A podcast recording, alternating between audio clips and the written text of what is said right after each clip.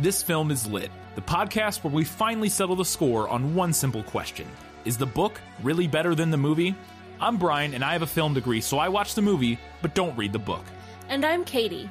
I have an English degree, so I do things the right way and read the book before we watch the movie. So prepare to be wowed by our expertise and charm as we dissect all of your favorite film adaptations and decide if the silver screen or the written word did it better. So turn it up, settle in, and get ready for spoilers, because this film is lit.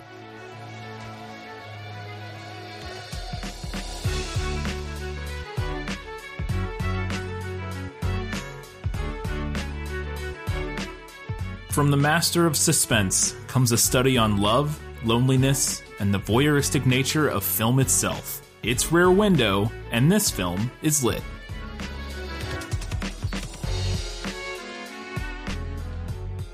Hello and welcome back to This Film is Lit, podcast where we talk about movies that are based on books. On this week's episode, we're discussing the, I forgot the year, 1960, 55? I don't know.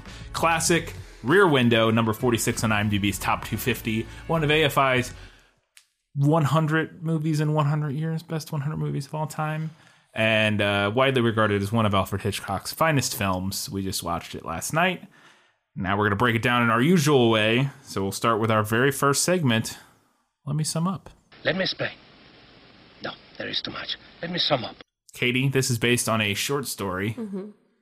of about Uh, 13 page length or so. Yeah, like between 13 and 20, Yeah. depending on the edition. So fairly sh- uh, fairly short. Pretty short. Um, I which- read it in a sitting. Yeah, you read it right before we watched the movie. Yeah. So, all right. Uh, if you can briefly, I mean, very briefly, obviously, since you're only pulling from 15 pages, sum up the plot line of Rear Window for us. All right. So, Rear Window, um, originally titled It Had to Be Murder by Cornell Woolrich, uh, follows a protagonist um, who is homebound for a reason that we're not sure of at the beginning of the story.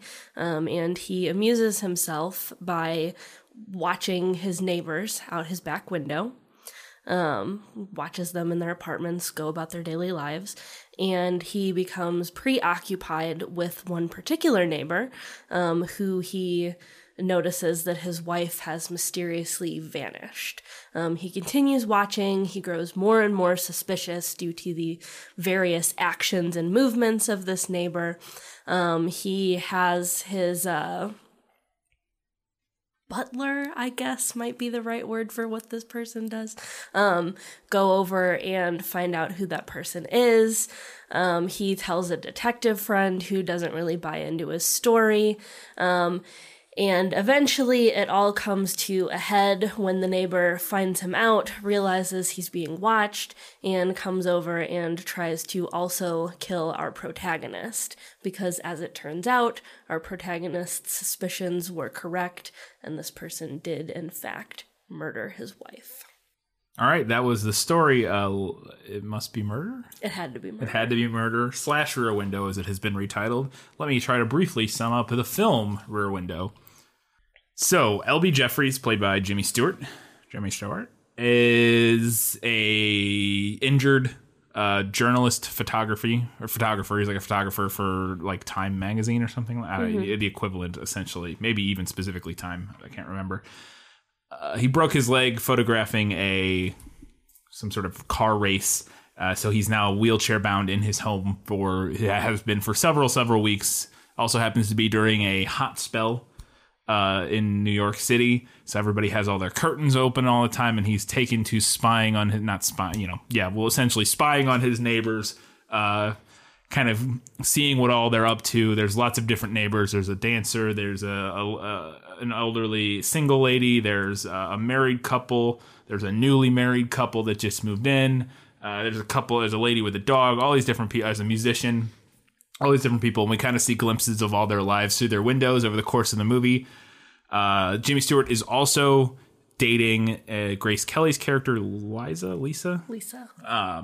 and has a nurse named Stella who both also come to visit him at various times throughout the movie. He eventually sees through the window of the married couple across the street uh, Thorwald is the the man's name. Um, he sees that they're fighting and whatnot, and then at one point she disappears, and uh, he then witnesses a bunch of what he deems suspicious activities by the the man in that household that he thinks are uh, indicative of the fact that he may have murdered his wife and is now hiding the evidence, getting rid of the evidence.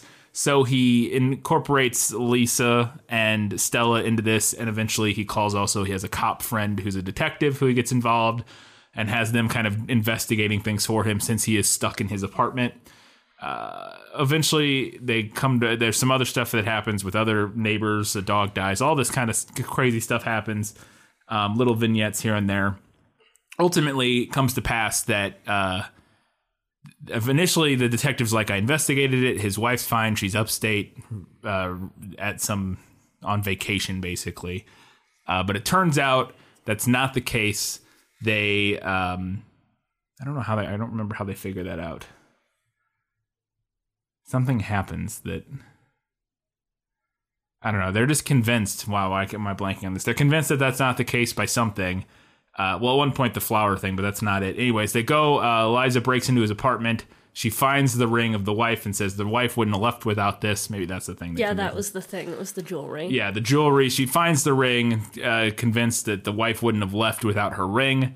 Uh, so they he calls a detective, but she gets caught in the act in the apartment by Thorwald. Uh, meanwhile, the other neighbors are doing various things that is distracting and then uh, she, she, gets bailed out, but as, or she uh, Stella goes to bail out Lisa, Lisa, Lisa, and then Thorwald sees that he has been watched this whole time and comes to confront Jimmy Stewart, uh, almost throwing him out of the window. But Jimmy Stewart, the cops show up just in time to save the day. Oh, kind of. Jimmy falls, breaks his legs, but he's he survives. And uh, Thorwald is caught. He did, in fact, murder his wife, and he is justice is uh, served, and Jimmy Stewart was, in fact, a great detective all along. I have thoughts about this story, and I think we'll get into them. But that's roughly what happens if you haven't seen the movie. I'm sure I missed a lot of stuff that's somewhat relevant. It's a two hour movie. But let's move on. We do not have Guess Who this week. Yeah, no character descriptions. Zero really. character descriptions. Uh, so we're going to skip Guess Who and go right on to my first segment. Was that in the book? Nicholas Flamel is the only known maker of the Philosopher's Stone. The what? Honestly, don't you two read? So I have a fair number of questions here, and as is the case with most short stories, I'm going in assuming the answer to these questions is no. Yeah. Which is usually how that works, because again, when we do short stories, it tends to be inspired by. Right. They have to do a lot of building yes. on that source material. It's a 15 page short story, and we have a two hour yeah. movie. There's a lot they added. Yeah. So, first thing first is our main character. I think this is an interesting premise for the movie that works really well. Uh, our main character, Jimmy Stewart, uh, LB Jeffries, is a photographer, a news photographer, mm-hmm. essentially. Um, not a news photographer, but like a magazine, periodical yeah. photographer. Uh, and he's stuck at home with a broken leg. So he has both the sort of uh, journalistic eye mm-hmm. and he's an inquisitive guy. He likes telling stories and finding stories, is what he does. And he has the technology with uh, cameras and, and, lenses, and that, you know, like he has a long telephoto lens so he can see into his neighbor's thing. Uh, and it's just part uh, part of his makeup is to be interested in that sort of thing. So that's the kind of setup for why he in the movie why he's into this and why he's doing this and why he's able to do this. Is it a similar setup in the book? Um, not really. I don't recall, and I could be misremembering this. I don't recall that the short story ever mentions what he does. Um, maybe they do. If it does, it was not like an element of the right, story. Like it would have been something. Yeah, it would have been something that was mentioned offhand that I'm not recalling now. Yeah. Um, he is stuck at home we don't know that it's because of a broken leg until the very end. Okay. So that's like a reveal. Yes. Interesting. Yeah, but we know that he's homebound. We know that he basically can only go from like his bed to his chair without help. Gotcha. Interesting. Okay. Um, Because I thought that what made sense in the movie was an interesting change, Mm-hmm. or maybe not change, but uh, it was a good idea to specifically make him Yeah, that type having of him character. be a photographer and specifically like a journalism yeah, photographer really works well for this story. yeah. Provides uh, a lot of convenient elements. it, it provides convenient elements, but also I think lends to the thematic elements of the story about the, touching on the ideas of voyeurism and, mm-hmm. and prying into people's lives and that sort of thing. Mm-hmm. Because you know that's sometimes it's a, a criticism levied against news media in general. Yeah. is that it by its very nature is voyeuristic, and so having him be a part of that sort of industry already, I think helps kind of cement that thematic uh, through line. Do the events of the story happen during a heat wave? Um, the protagonist does mention that it's warm, and that's why everybody has their shades up. Okay, so then yes. Yeah, but like there is not much made of it as Right. much as there is in the movie. Right. Well, that again, that's part of, tied into the thematic elements of, of Yeah. people's tempers boiling over and, and sort of you know the the sort of growing tension and dread within the story Mm-hmm. because of the, the the heat. But that is also specifically why everybody's windows are open. Yes. is because it's so hot. Cool. Even still, there's times in the movie, at least, where there there are moments that happened that I was like, that person, those people would have their window pull their shades down, even Yeah. though it is for them. But sure. Uh, is there a beautiful blonde woman that dances around in almost no clothing and brushes her hair all day that lives No. across the square? No, she's not in the. Mrs. Torso, as she is described. Yes, Miss Torso is not in the short story. She is a ballet dancer in the film, and she we spend numerous times uh, watching. Which again, uh, the commentary because this movie very much is a, a sort of a meta commentary about film in general, and I don't know how. I mean, there is definitely some like Stella and and and Lisa, both sort of give him shit for staring at her through the window, and I think Yeah. there is some meta commentary there about the male gaze to some extent Maybe a little. a little. I don't want to give Hitchcock a lot of credit with that. It's not. Yeah. He has elements of. I mean, because you know, there's the whole sort of outside of the his films. There's the, the, him as a person is a very troubled individual, Yes. like a very, a very- checkered. Um, mixed bag, a, a mostly negative bag, from what I, I understand, without going into it too deep. But there are elements at times in his film that are, at least even for the time period, fairly progressive in their portrayal of female characters at times, mixed with bad. It's it's a Yeah. mixed bag, but I, I just don't want to. It's not all entirely. So I don't know. I guess my question, I would wonder how much of that was a was a conscious choice uh because you could see it both ways. It could just be in the film to satisfy the male gaze, or it could be a critique of that because Yeah. we as an audience members uh, having watching this woman uh, uh, in very little clothes dancing around and the some of the other female characters chastising Jimmy Stewart occasionally for that at least not, very lightly so about it does could be could reflect back on a commentary on us as the viewers uh, and and the male gaze watching a film. You I, see what yeah, I'm saying? I think you're right. I think if it is, it's definitely a very like weak Oh, I agree. commentary. Absolutely agree. And I, I would, I would even be, I would even argue that it's probably not the point. Maybe I'm just wondering. I think you could do. I think there is an interesting thing to do there in a modern, Mm-hmm. a more modern version of the story. Which it's this movie's been done several times. I haven't seen any of the other ones, Mm-hmm. but like, uh, there's one with Shia LaBeouf. I'm pretty sure, which is basically Oh, Rear D- uh, Disturbia. Disturbia. I'm Yeah. pretty sure is basically a remake or basically somebody commented on one of the Facebook posts. I think that um there was a version of this with Christopher Reeve in it. Maybe a maybe a straight up another ab- adaptation, but that would have had to been in, maybe in the 70s or 80s. Yeah. I don't know. for Christopher Reeve I to be in I. I was not aware that there was any other version of this movie. So Yeah, um, I know there's at least one or two other that are very similar, if not actual direct adaptations of the same Mm-hmm. story, or you know what I mean, like remakes or whatever. Um, but anyways, I think that could be an interesting version for a modern take, and I actually think there's I have a lot of notes about later things that I think would be different in a modern version of the story. Yeah. How the story would end, I think, would be very different. Mm-hmm. Potentially better, more interesting. We'll talk about it. It's controversial, but we'll see. Um, okay. Uh, is the main character uh, JB Jeff or LB Jeffries in a relationship with an unbelievably beautiful woman, Grace Kelly, but he doesn't want to marry her because she's too good for him. Alas, Grace Kelly's character is not in the book at all. Uh, I had a feeling that that was all added for the story. Okay. Uh, yeah, that does not surprise me. We'll talk more about that later. So then uh, I'll skip that one because that's not obviously following on. That's not in the book. Uh, is Miss Lonely Hearts the neighbor? Miss Lonely Hearts. No. She's not in the book. Do we have any description of other neighbors, or do is it mainly focused on the p- the potential crime? It's mainly focused, much more focused on the potential crime than the movie is, because the movie does foray a lot more into the other we see a lot of the musician and the Mm-hmm. Miss Lonely Hearts and uh, Miss Torso, mainly those three. yeah, mainly those. and two. then a little bit of the newlywed couple and the um the couple that sleeps. the couple with the dog. Yeah, fire escape. and the artist lady, Yes. who the sculptor or whatever. but even, those are like minimal. But then we get the other three. Uh, like I said, we get a little bit more of. But yeah, do we there have are those? there are a couple other neighbors Okay. mentioned in the short story. Are there any of them as unique of like sort of arc like characters as? Um, do you know what I mean? Like, does anybody do the, any of them have like unique? Like again, we have a dance, a ballet dancer who dances around. We have a musician who's playing music all the time. Is there anything like So that? The, okay, so the other neighbors that are mentioned in the short story are there is a young couple, like a young recently married right. couple. Okay. Um, he calls them the jitterbugs because they always go out. Gotcha.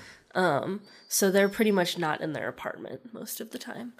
Um, and then the other neighbor that he talks about is a single mother who um, very clearly like works as a lady of the night. Gotcha.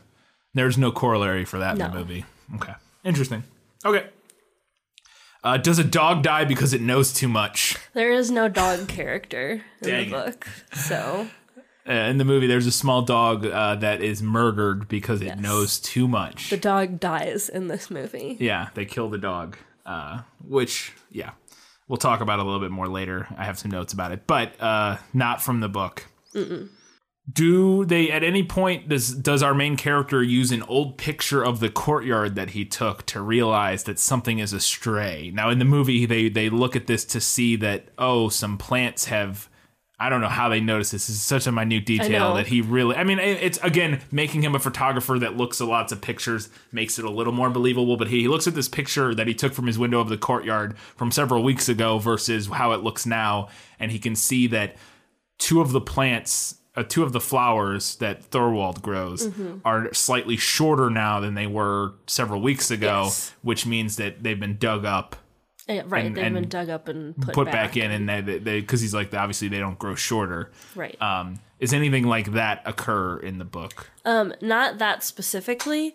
The the thing that ultimately um that like is kind of the ultimate reveal Yeah. is similar. Similar? You talk about to it that later, or- concept. I want to talk about Okay. it later. All right. Uh, so he doesn't have a lady friend Mm-hmm. in the book. Does he have any accomplices? Or when I say he, I'm talking about LB Jeffries, our main character.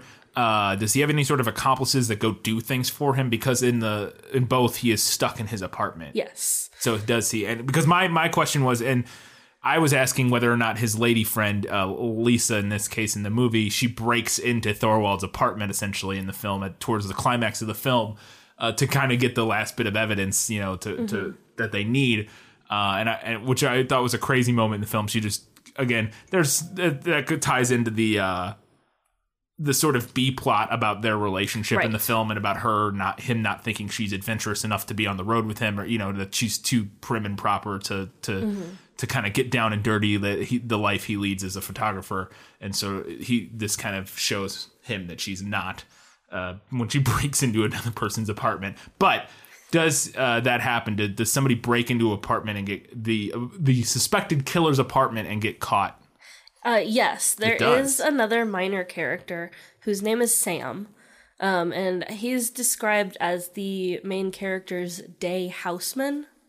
Um, I called him a butler and let me sum up because I couldn't come up with like That sounds uh, yeah. good. I think caretaker might be Yeah. a better Um, initially, when I started reading it, I thought he was just like somebody who was coming by to bring him food and stuff. Yeah. But as I kept reading, it seemed more like he was like a routine, like he like takes care of the house and the Right. grounds or something. 'Cause he- so he's probably most similar to Stella's character then, who's yeah, the more similar to Stella. Stella in the movie is the uh, insurance company's nurse who comes by to like check in and make sure his treatment's you know Mm-hmm. basically keeping up on his treatment and ch- checking to make sure he's all good for the insurance company basically.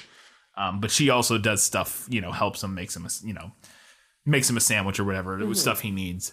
Um, so that's probably the closest corollary. Yeah. But Sam, so it's anyways. Sorry. Yeah, so he does at one point send Sam. Um, he sends him to find out like the address and the name of then the name that's with the address. Um, and then he sends him to go into the apartment and like subtly move things around to unsettle Thorwald. Okay. Um, But it does not at all play out the same way that it does in the movie. Like he gets out fine and doesn't get caught. Gotcha. All right. Uh, is there ever so? Well, my last question, one of my last big questions here, all pertain to the confrontation in the film, the final confrontation between uh, Thorwald, the suspected killer, and L.B. Jeffries, our our sleuth, our window sleuth. Um, there's a big confrontation because at one point after uh, Lisa breaks into his apartment and finds the ring, uh, she he see Thorwald sees her signaling that she has the ring, and then he follows it and sees uh, Jimmy Stewart spying on him from across the square. And then after all the cops and everything leave, he comes over to confront Jimmy Stewart and breaks into his apartment to confront him. Uh, so all my questions are pertaining to that. So I guess I'll start first with: Does that happen? Is there a confrontation? Yes. Yes. At one point, Thorwald does come across and into the protagonist's apartment. Okay. I was honestly not even suspecting that to happen. Uh, well, then I'll follow on from there. Does Jimmy Stewart, uh, does LB Jeffries use flashbulbs to momentarily blind him? He does not. Which makes sense because we established that it's not his him being a photographer is not an important element Yeah. of which we'll talk about it. But I thought that was interesting. But uh, I, I potentially makes sense. Yeah. Although I had to read that part of the story like five times to make sense of it because he does use the word camera flash as like a descriptive term. Wait, what? he's not he doesn't flash a camera but he uses he uses the words like he uses the words camera and flash to like as like an extended metaphor Okay, during that point of the story interesting. so may, i mean maybe hitchcock drew some, Drew some inspiration, from, that, No, yeah. um but i know i had to read it a couple times to be like what is he actually doing here and what is descriptive language Okay. Interesting. Do, are we gonna talk about that more later, or was that? I, I guess I'm confused at what he's what he's using that language for there. Okay, I'll try to talk about it. It was a really confusing part of the story Okay. because it was like very fast. Yeah. Um, and action sequences I think are a little bit difficult to read anyway. They're Yeah. difficult to write and they're difficult to read um, because it's hard to. I think it's hard to write an action sequence that is effective. Yeah. Here's what it is that like threw me a little bit Okay, for a loop. cool. He uses the term camera finish instead of photo finish Oh. to describe like um here's what he thought was going to happen. okay. Like here's what this character was intending to happen. He wanted and he says the camera finish, but I think we would more recognize that term as photo finish. Probably. Yeah. Yeah. But he calls it the camera finish. So I had to read it a couple times. Um, and then the other thing that I think mildly threw me for a loop because I had seen this movie Yeah. prior to reading the short Right. story, so I was kind of anticipating that maybe that would happen. Right. Is that there is a sentence where he says, The flash of the shot lit up the room for a second. It was so dark. But he's not talking about a camera. Thorwald has a gun. Ah. So it's the flash of the gun going off Got. that lights Gotcha. up the shot. And then, like, at the end of that same paragraph, he says, The camera finish after all, but he still could have killed me five times. Oh. Okay. The camera finish after that is interesting. Yeah. Yeah. When was this written again? Like 1942. Okay, so some that's of the some yeah, language, some of the some language is dated. Gotcha. Okay, interesting. So, yeah, maybe he drew some inspiration from that. And I was Yeah. honestly potentially expecting Thorwald to have a gun in that final confrontation between the two of them. Mm-hmm. And I thought it would have been interesting if he's flashing him with the light bulb and then he shoots him. Like, there's some symmetry there that I Yeah. think would make sense. Yeah, that would have been That I was kind of expecting, but uh, never came to pass. Although I do think that the flashbulb thing is maybe a little far fetched. You mean no? I don't think so. I mean, I, the fact that he would think to do it, I, but those were really bright flashbulbs. They're not like a flash on a camera. They were really bright. I mean, and it's I- a dark I get apartment. That. So I'm th- just saying, like, how long do you actually think that's going to hold him off? yeah, and the thing is, he doesn't. I don't think he thinks long. He he thinks the cops are coming because. Uh, well, because he called his friend and said, "Hey, I think right is what happened in that moment." Um, so he's, he's trying to this, this, I don't know, stall as long as he can.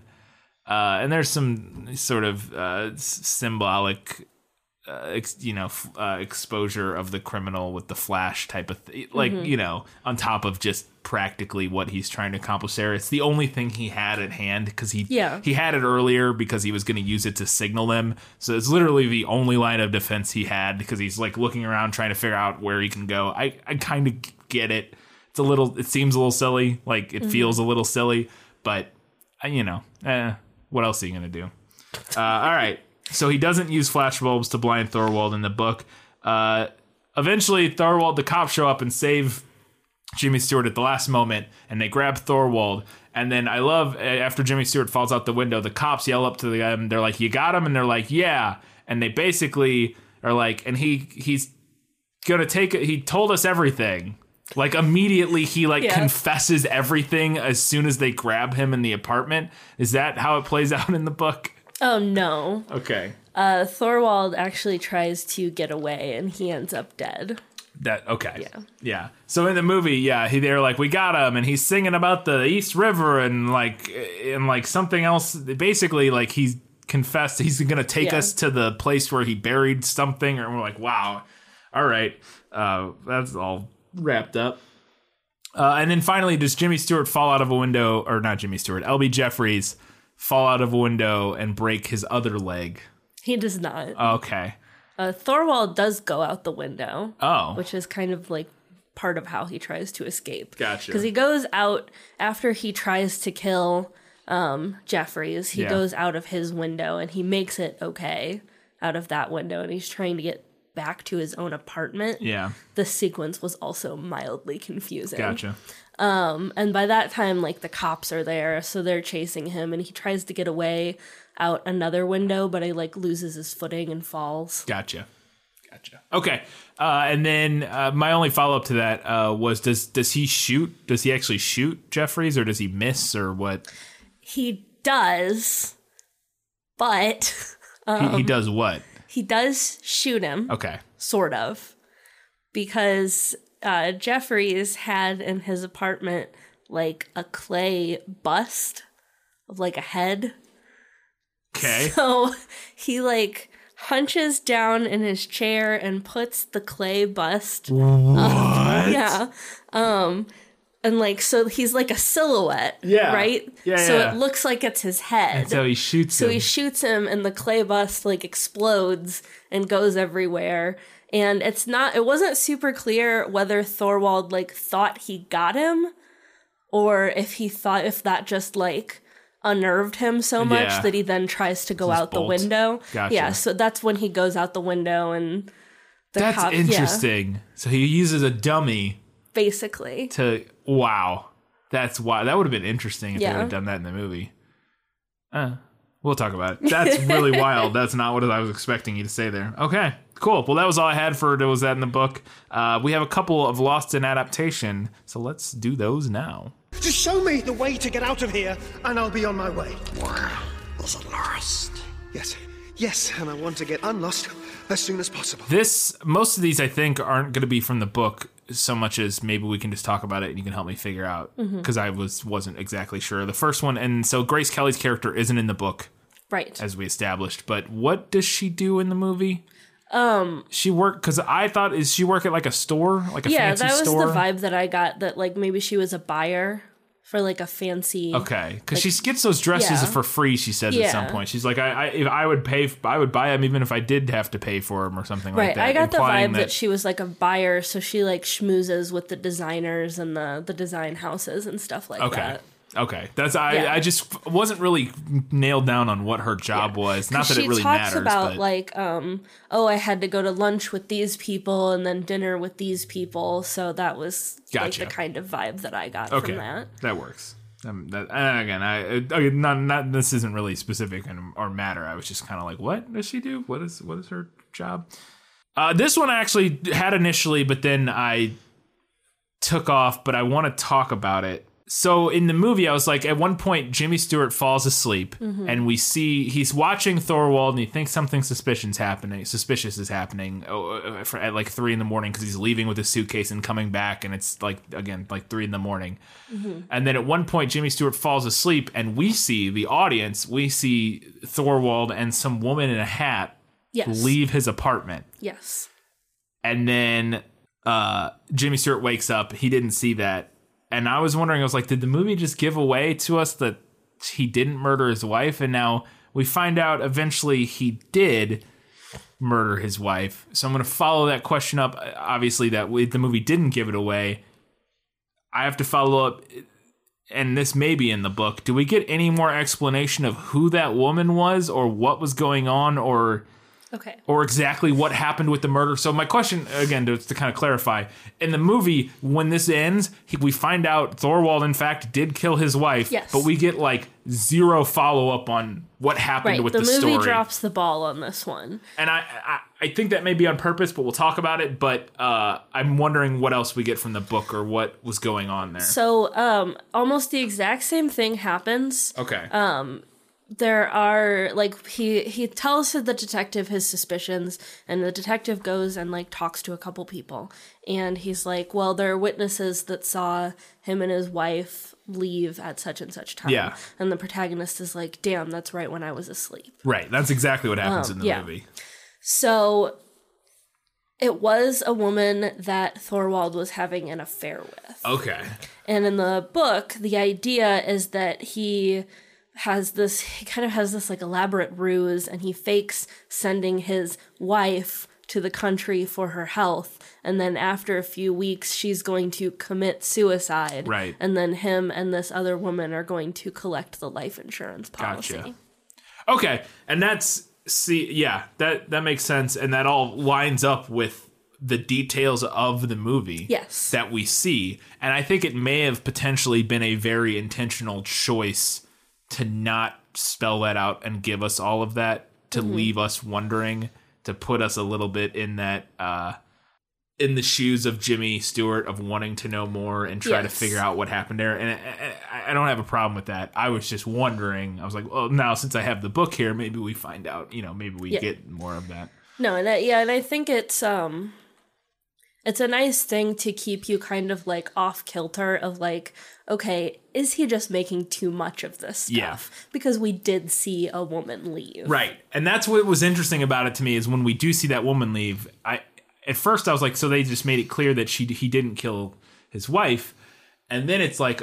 Not when we find out he did, it's an interesting, I, and I think it makes sense to put us as an audience of like confused of like, well, wait a second, dude, mm-hmm. dude who is right here?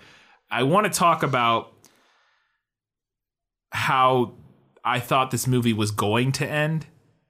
Uh, we'll talk about that in my odds and ends later, because I had a very distinct thought of how I thought this movie was going to end and sort of the message we were going to get, and it wasn't at all what actually happened. And I think a lot of that has to do with me watching it in 2019 with where storytelling we'll, we'll talk about it i, I will Yeah. get to later but i just want to put a pin in this i want to discuss where i thought this movie was going to end what it says about storytelling in 1950 and 2019 and uh, sort of our feelings on the whole thing but uh, i have that in my odds and ends so we'll talk about that later but first well, let's do better in the book You like to read? Oh, yes. I love to read. What do you like to read? Everything. Okay. Better in the book. This is just kind of a small thing that annoyed me.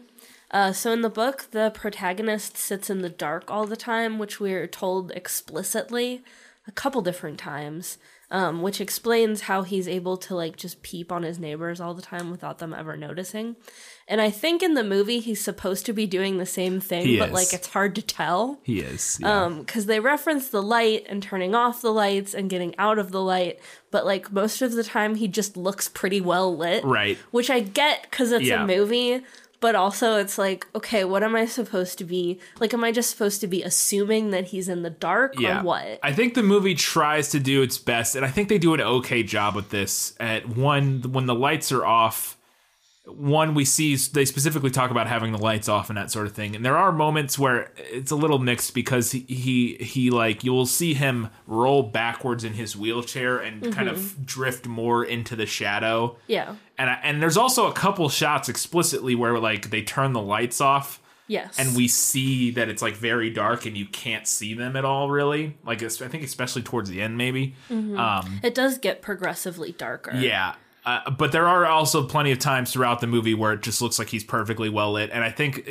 it gets to a point I, I think nowadays you could be you with modern technology it would be a lot easier to shoot this movie in a way where it looked like our main character was in the dark watching these people all the time and still have it be visual be able to actually see him and that sort of thing with just the way cameras capture light and stuff now versus in 1954 Right. um, but so I think they're limited slightly by technology and by how how you can shoot a film and show us and not just have uh, ba- barely seeing the silhouette of Jimmy Stewart's face. You know what I mean? In a dark apartment, they want him to be able to act. They want us to be able Yeah. to see what he's doing on his face and as he's watching all this stuff happen. So I think that's just kind of No, I get all that. Yeah. I just like I don't know, and there were there was a lot of times when he was just like watching them during the day too. yeah, And I was true. like, all right. Yeah. So you're just sitting there with your binoculars in broad daylight. Yeah. Okay. I thought that was uh, the the the way. Uh, the, this isn't how I thought this movie was going to end, but I thought it would have been funny. As it, and I'm sure there's probably like an SNL skit about this or something,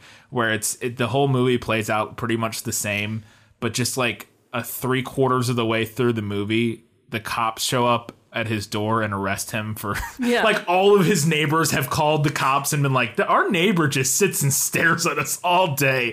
And they like show up and the cops just like maybe not arrest him but like you know come and like uh, yell at him for like staring at his neighbors. And they he turn he's like really? And he turns around and at that moment all of his neighbors are staring at him with the cops there. And they're like that would have been like an interesting twist ending but uh, that's yeah. a, another point actually that I want to bring up is that um, in the book he's very careful when he's telling his detective friend about it. He's very careful not to be like, "Yeah, I've just been like sitting around Right. spying on my neighbors." Yeah. And in the movie, he literally like he confesses to being a Yeah. peeping tom the Yeah. first time he tells his friend about this. Which is why in the movie they make his detective the detective his friend and not just a generic Yeah. detective so that his his because his friend gives him shit about it he's like you shouldn't be doing this you need to, but since he's his friend and not just some detective he doesn't you know slap him with a fine or what Yeah. you know he takes he like lets it slide and again also making him a photographer make like all of these things and having the detective know this about him kind of play in to give leeway with the fact that all of these people are like not you know okay not okay with but like well, uh, not immediately like dude stop staring at all your neighbors. You know what i mean? I think the movie does an okay job playing that out. But anyways. I mentioned one of the neighbors in the short story was a single mother who's clearly a prostitute. Um, she puts her kid to bed and then she goes and like cries and then puts on makeup and then leaves for the entire night. Um, and it, it's just like it's such a grim little detail that I feel like tells you so much about the world that this is set in. yeah. Um, so I don't know how well it would have played in the movie necessarily uh, in 1954, but i mean they um, have a similar i think they have a similar corollary with miss lonely hearts. Yeah, it's uh, not- of sort of a, yeah, a similar grim like yeah, not not not that it's this but like a similar like sort of grim portrayal of uh being a single woman in yeah, in the 1950s or 40s or whatever you know, a, a very singular vision of that, but still a, kind of a similar idea. So I kind of felt like the movie, not necessarily, but almost tried to justify ish in a way Thorwald murdering his wife by having her like nag and belittle nag. him Yeah. all the time. And I, you know, I think you could read that as like more complex, more interesting, maybe. But to me, it just isn't that interesting. yeah. Um, and and you know that's because I'm watching it sixty some Right. odd years later. Um, but also then we have the extra complication of Alfred Hitchcock himself, Yeah. who wasn't exactly known for being kind to women. Yeah. See, I don't. I, don't think the movie tries to sympathize with that. I, it, it. The movie has tons of like problematic language about nagging wives and like, Yeah. like, uh, very reminiscent of the time, you know, or symbolic or emblematic of the time uh, period. Um, I don't think they try to paint him murdering her. At least it didn't feel to Yeah, me I like that was like a sympathetic thing. I because they have the the nagging wife thing is just a a gross trope throughout the whole movie about like every wife Yeah. like that they talk about. Um, I don't really think it does. I felt like it kind of started out that way a little bit. Right. Like I felt that a little bit initially. yeah, Um, and maybe that was just because I knew how it ended. right, right, right. But yeah, it's kind of like, eh, this feels icky to Yeah, me. and so that's not. I, I assume by this being better in the book that that's not. That's not an element. An element the of the story. the yeah, book. she's Okay. just like sickly, Gotcha. and then one day she's not there anymore. yeah. Oh, okay. So my last note here. Uh, the movie ending. It's our typical, very exciting Hollywood affair, Yeah. Um, and that's not necessarily different from Not what happens in the movie. Yeah, not super dissimilar yeah, a lot based of on what you exciting said. things happen Yeah. at the end of the story, but I do prefer the way that the short story explains how he hid his wife, his wife's body. I think it was cleverer. And how is that? Okay, so in the movie we have the whole thing with the flower garden. And the flowers are like a couple inches shorter. Yeah. Right? And I mentioned that there was kind of a similar ish thing. That like clues them Yes. off. Of the, So in the book, he's watching this guy in his apartment, right? And the apartment above him is being renovated. Like it's being redone. But he knows it's the same layout because it's an apartment building. Yeah. He can see the exact same two windows. yeah, yeah, it's the exact same. Yeah. Yeah. So it's the exact same apartment. So at one point he's watching and Thorwald is in his apartment. This is after his wife has vanished and Yeah. everything. He's already kind of suspicious. So Thorwald is in his apartment and in the apartment above that's being redone is like a rental agent. And it so happens that they walk from window to window at the same time. And he notices that when the rental agent passes into the next room, it seems like he took a step up. But Thorwald didn't Hmm. because he's suddenly like a couple inches higher. He notices this. Yeah. And it turns out at the end that when Thorwald murdered his wife, the cement in that apartment was still wet enough that Huh. he went up there and hid her body in the cement. Interesting. Yeah. That's yeah, that is really interesting. It's a similar thing with the height yeah, difference. it's similar though, with yeah. the height difference. Yeah. But I, th- I thought it was kind of like more interesting and cleverer and It- potentially more gruesome. Yeah, yeah, potentially. I think that the, the what the movie does with because it gives us the element of the dog, um, sort of sniffing around by the flowers and Mm-hmm. uh, and and having that. There's also that whole uh, that gives. I think they liked the dog thing because they wanted the the monologue from the lady after her dog dies about people. We should care. We're neighbors. We should care Yeah. about each other. Don't you care? And like that's kind of like screaming the thesis of like the you know what I mean. It's a little uh, on the nose, but again, it's 1954, so whatever. So I think that's kind of they were trying to figure out a way to do some of that stuff. But yeah, that is no, that is really interesting. I also think maybe it's it's weird because I don't know if apartment buildings would have, I, and maybe they did back then, but a cement floor on like the third floor of an apartment building seems crazy to me. Uh, maybe that, to me, I don't know. I- that seems did. nuts to me. Like, Or maybe seems, he just didn't know what he was talking about when he wrote the that's what. I'm wondering, and that's what I'm wondering because I, I would almost guarantee that the floor would be Yeah, heavy. would be wood like or like it would be um yeah that it would be wood like frame. Joy. Yeah. I don't know. I could be wrong. I have no idea. I'm just I'm speculating and thinking. I find it really hard to believe that a building would have that that high up would be not not to say that there aren't uh, plenty of buildings uh, and, and high rises and stuff have cement floors at higher level. Mm-hmm. It's just to me in an apartment building, it's I wouldn't think it would be, but who knows? Maybe it would. I don't know. Yeah. So I, that's that's something that I would be interested to find out more about because that is a clever if that is how if if that was common for them to pour cement floors in apartment buildings on the fourth floor or whatever So then that's if a any of you idea. Yeah. listeners are mid-century apartment building architecture Yeah. experts, we'd like to know. yeah yeah anyways that's fascinating cool all right well let's move on to better in the movie My life has taught me one lesson, Hugo, and not the one I thought it would. Happy endings only happen in the movies. All right, better in the movie. Obviously, Grace Kelly, yes grace kelly It's dynamite impeccable. Um, I also liked the addition of the theme of like relationships, marriage, that kind of thing. Yeah. Um, I do have some issues with it, uh, namely that we have kind of a, a we have a Grease esque gift of the Magi where Lisa changes for him, but he doesn't really do much changing. yeah he for doesn't her. do any changing for Um, her but I, I well, think actually, I think it's implied. Sorry, I I, not, I don't want to jump on anything. I think it's implied not that so much that she changes for him is that he realizes she's not who he she thought he was. fair enough. You know what I mean? It's not so. I don't think she changes as he he change. Actually, he changes his perspe- perception of her.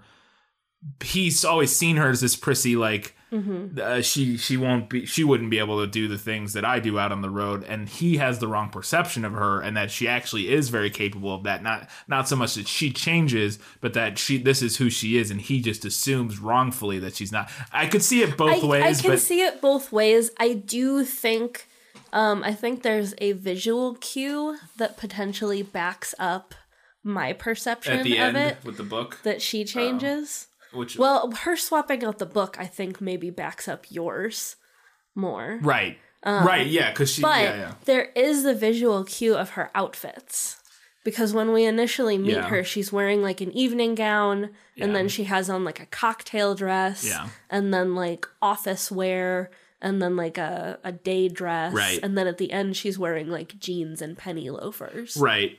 And I, you, that's fair. You could you could see show say that it's her changing. You could also, I think, you could argue potentially that that's there for to to mislead us as an audience.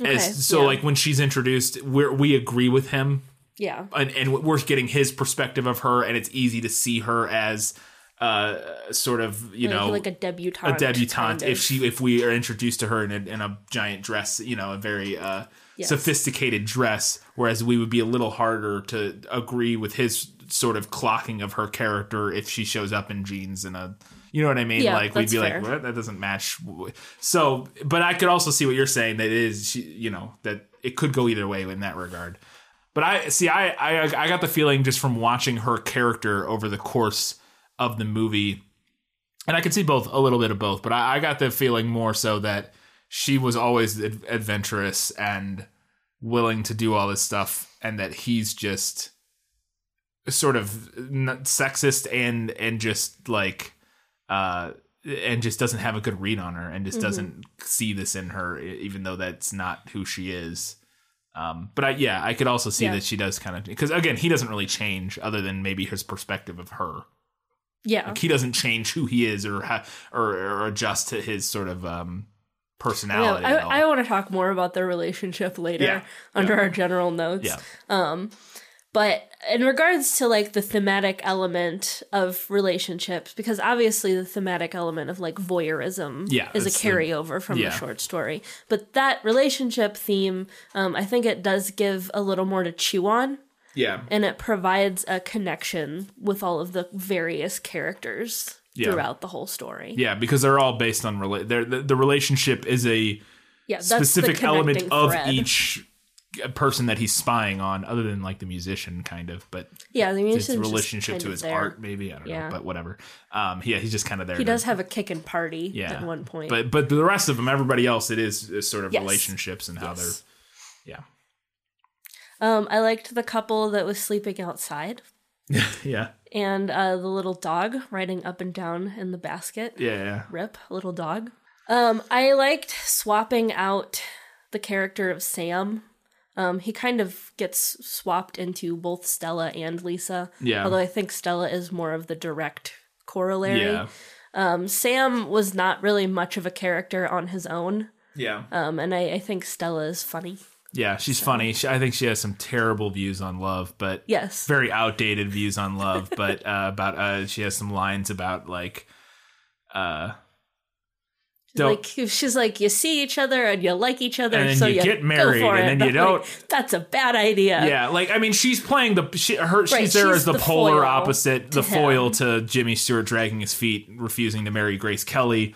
Uh, but her her perspective is probably, I would argue, equally flawed in terms of like Well, She's there's like, you don't worry about a middle how ground yeah, to there's be a had. middle ground to be had, and uh, I, yeah, that's definitely she's not providing a a better perspective, just Yeah. a, the opposite perspective. So Um, I also think that on on a similar note, I think having Lisa com- become his like co-conspirator Yeah. to this is more interesting than because he basically just like sends Sam out to do weird shit without really telling him why he wants yeah, him to do it. Yeah, Um, I don't know why Sam does any of that stuff. Maybe he doesn't want to lose his job. I don't know. yeah. So- and, and it's, it is nice, at least in the movie, that she's just as intrigued, if not more so, Yeah. eventually than he than Yeah.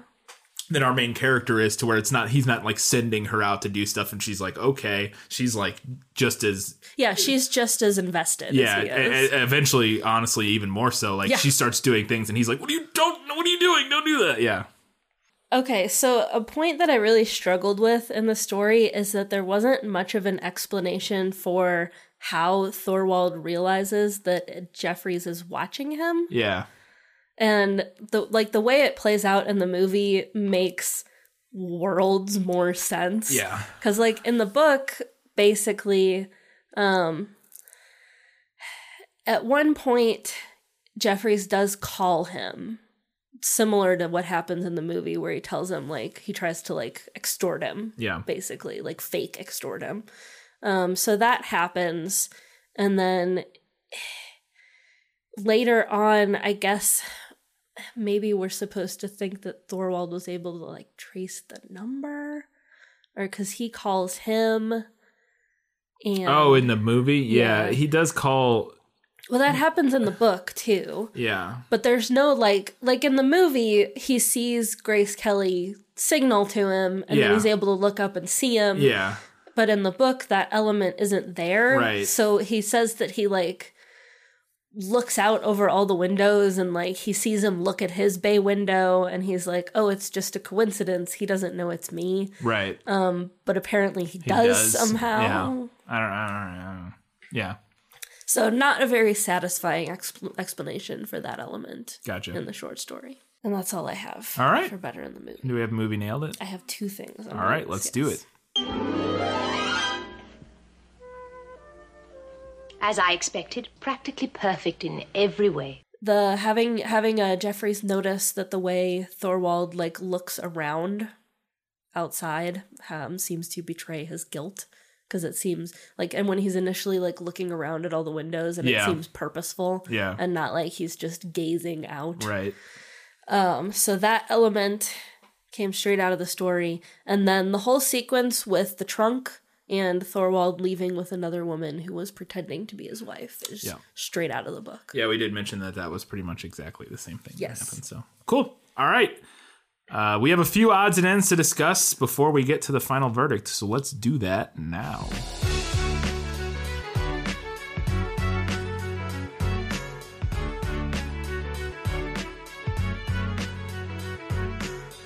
Uh, my first note was we got Detective Miss Lonely Hearts over here.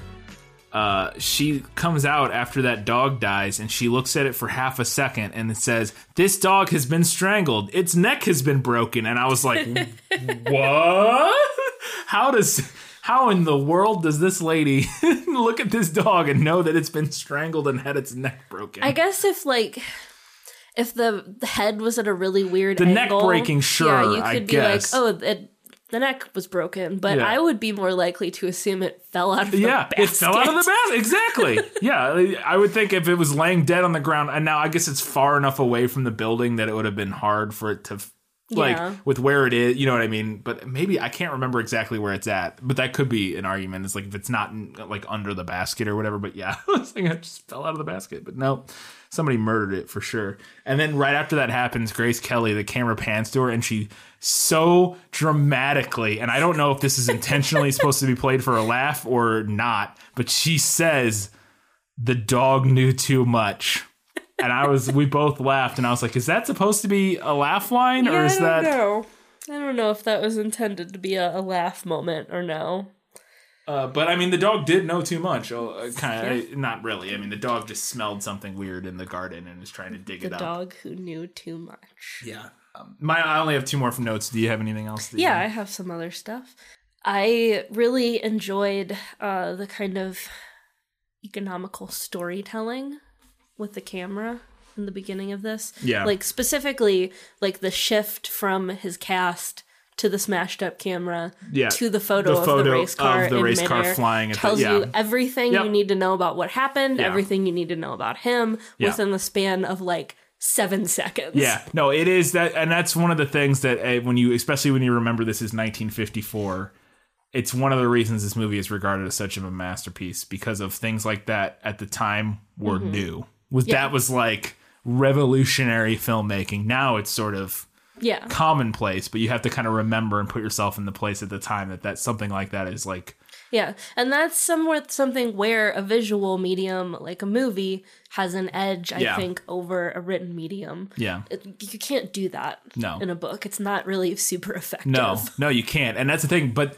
that's and that's what sets apart really good filmmakers from mediocre filmmakers or bad filmmakers is when you do that because you can do that. But it's not. You have to think about it. You have to come up with really clever ways to do that. Uh, and and when it's done well and done properly, it's it's it's like, yep, yep, perfect. Everything I needed to know without a single line of dialogue. And now they, to be fair, they go on to then explain all Yes. this in a phone call. Yes. But you didn't need it. Like No. you, you could have gotten everything. And who knows how much of that is the studio going, we gotta Well, explain nobody's that. gonna get it. Yeah, and I don't know how much that happened back then, especially with Hitchcock. I'm sure he pretty much did whatever he wanted. I, by Yeah. this point, I would think. Who knows? I don't know. But uh, yeah, when you when you see a movie that does that really well, it is very impressive. To just be like, yep, that's everything you need to know right there. Um, which yeah, I, I I felt the same way. I was like, well, that's yeah, that's cool. Um, I spent half this movie thinking that Jimmy Stewart's name was Jeff Jeffries. Yeah, So because I, I. I was just I did I was just LB Jeffrey. I don't know. I wasn't paying attention to his name, but yeah, at some point somebody is, says is Jeffries, and they call him Jeff, yeah, but his first name is initials. LB. Yeah, LB. I don't. Yeah, I was like, "Your name is Jeff Jeffries." Cool. Jeff Jeffries. Um, that falling special effect. oh, that has not aged well. is not aged well at all. No, it's really the only thing in the movie Yeah. in terms of visually that hasn't. Uh, uh, we discussed some of the things you can do with current technology in terms of like lighting and stuff Right. would be more, impre- but like in terms of things that haven't aged well uh, visually, that's like the only thing really. But it is, Yeah. yeah. it's pretty striking how um, How bad that Mm, looks. No, yeah, yeah. it looked pretty bad. Yeah, uh, and it's been a long time since I've seen Vertigo, so I don't remember how all the falling scenes in that look. Which is interesting, to, especially because when you remember, when you think back to Psycho, which I'm fairly certain was before Rear Window, I think I thought Psycho came out in the 60s. maybe you're right. Then maybe it is Yeah, 1960. okay. Well, then maybe they because because there's the great scenes in Psycho and that Hitchcock has used at other times of people falling downstairs and doing that with the camera moves with them. Uh, There's a one in particular uh, sort of very famous shot in Psycho of a guy that gets stabbed and falls down the stairs. And my thought was, why didn't they just do that exact same shot? And I think it's one they use in Vertigo as well. Uh, and that would look so much better than this sort of composited shot they use with Jimmy Stewart falling from the thing. Yeah. Um, and I'm just uh, surprised that again, maybe I guess when was Vertigo? 1958. Okay, so I guess both of those are after this. So there's a so chance maybe that maybe that progressed well, or he came up with because it's not even a technology issue with that. It's a it's well, it's technology from what I know from how they did the shot in like Psycho is that it's the camera. It's like a rigging uh, problem solving. It's not it's not a green screen or not green screen, but it's not like a, a a visual effect in the sense of like compositing or like anything like that. It's actually like a rig of a guy laying on a thing, and the camera moves with him as he's and it goes down the stair. I thought I again I I haven't looked into that super in depth, but that looks so much better to illustrate um, falling Yes. in, a film compared to what we see with Jimmy Stewart in this one. And I and again, since this is four or five years earlier, it's very likely that maybe they just hadn't he hadn't come up with that for yeah. doing that. But uh, yeah, it doesn't look great. He's like a completely different color temperature than like his his and, and, and like he's like all film grainy and like it's it's completely Bad. different. It's bad, Yeah, you really guys. It's bad. I mean, it's not bad. Again, at the time, it's 1954. I'm sure Yeah. it looked fine to, or you know, I don't even know if it looked fine. If people were like, eh, you know, like, well, that's wild. Uh, You know, like how how much you even tell with something like that. I would be really interested to see with audiences at the time what they would think of that, What they thought of that. Because again, obviously compared to like even 10 years later than that, Yeah. it's bad looking. But who knows at the time?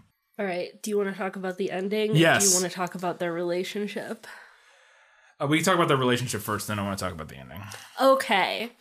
So here's the thing actually is that I agree with beginning of the movie Jimmy Stewart. Yes. She's too good for him. Yes. She could do way better. Yes. And she would be way happier with someone who loved her and supported her life as a career woman. Yeah, I Because agree. She's gonna have to give up her job. yeah, To go to jet set around the world with with him. him. Yeah. And be a photographer and eat worms or whatever Yeah. he said. Yeah.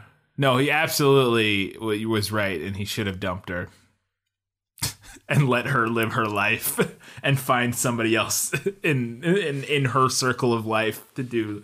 Uh, yeah, I agree because I legitimately in every, it was maybe one of the worst parts of the movie.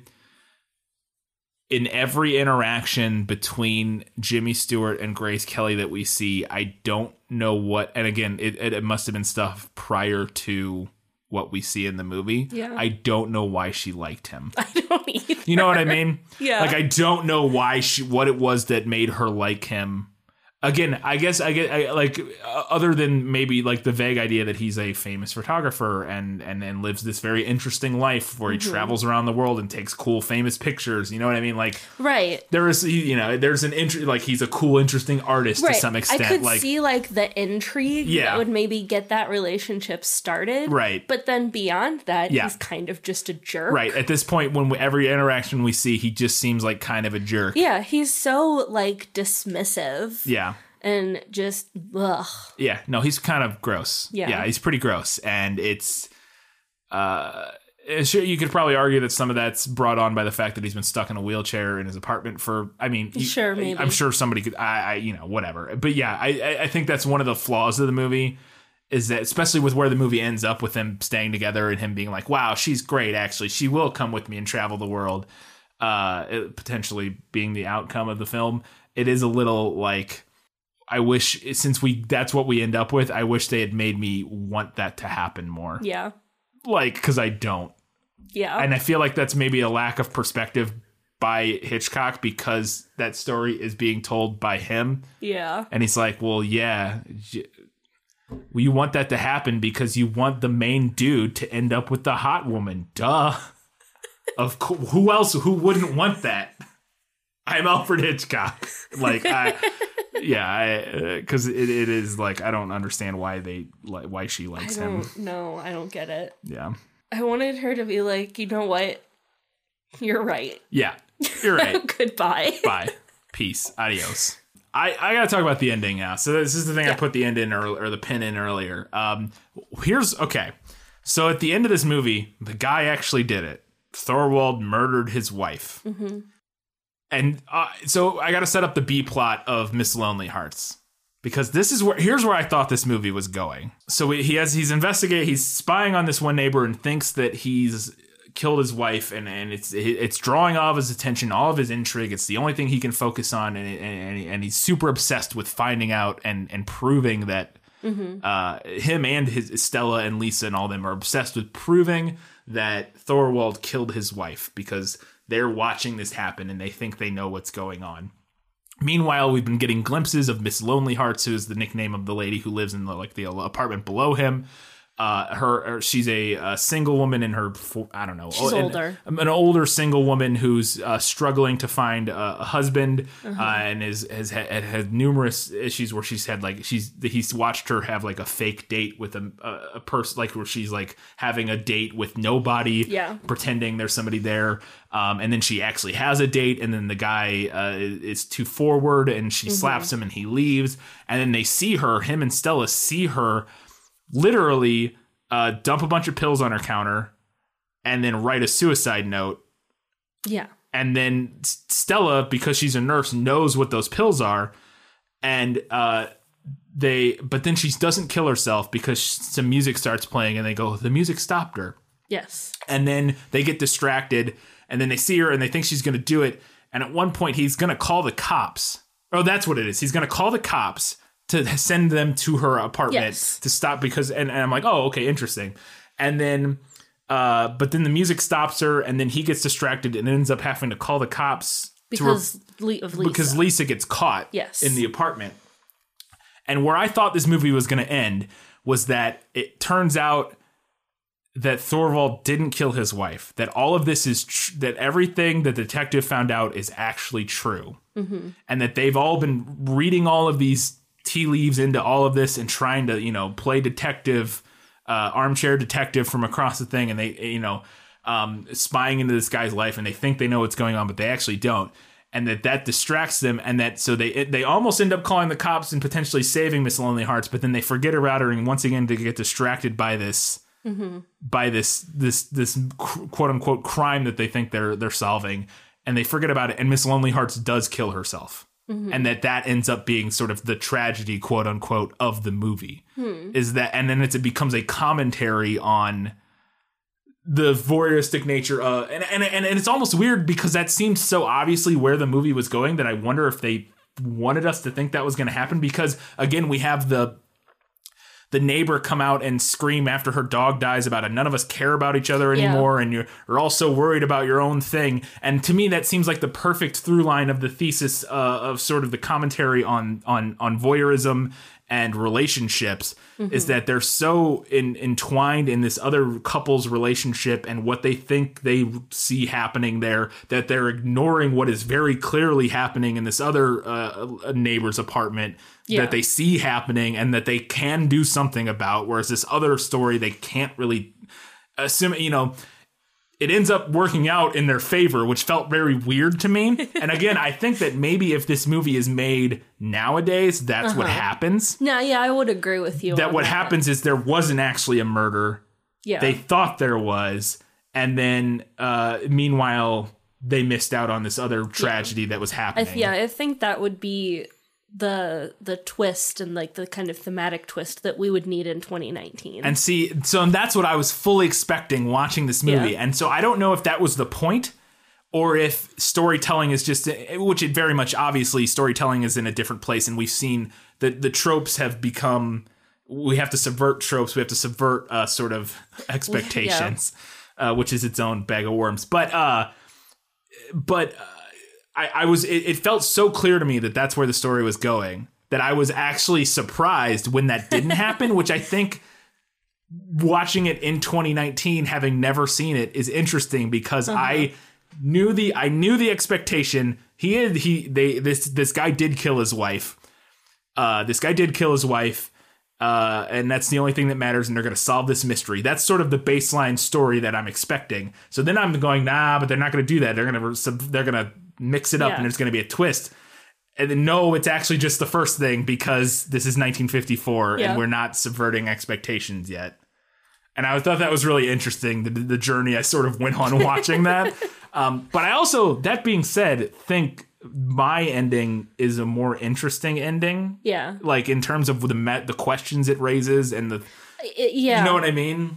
and I think it does fit more. I think it fits better thematically. Yeah, that's what I think too. Yeah. Because the fact that our guys are just like so, this the whole movie is supposed to be like this critique of it's a meta narrative about film and and peering into other people's lives and and voyeurism and and and and, And sort of the making assumptions. the making assumptions yeah. and the perverse joy we get from spying on other people and looking into other people's lives and that sort of thing and uh, it just felt very strange to me that that's all justified at the end of the movie were, he was right. he was right and it was a good thing that they did Yeah. this essentially i mean he's Yeah. kind of punished in the sense that his other leg gets broken but like i'm like well where's the thematic through line there whereas with Right. my version it actually is the, the point is that now I, you could argue that there's still them saving this other woman's life would also be because they were spying on her to some extent so that but i think it still makes more sense in line Mm-hmm. with sort of the themes the movie is pushing which is why it was Yeah. very strange to me when that didn't happen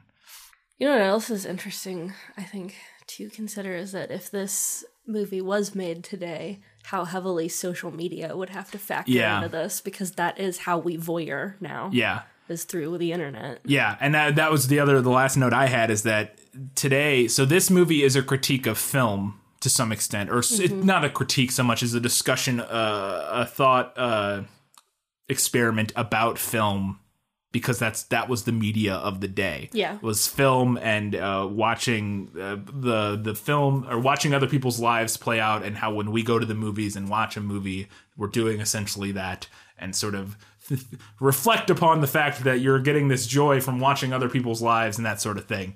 Uh, but I think today the the the narrative that or the um the medium that would need to be critiqued in the same way is uh true true crime TV and podcasts. Yes. You're right. Like true crime TV and podcasts would be the thing that this would be about.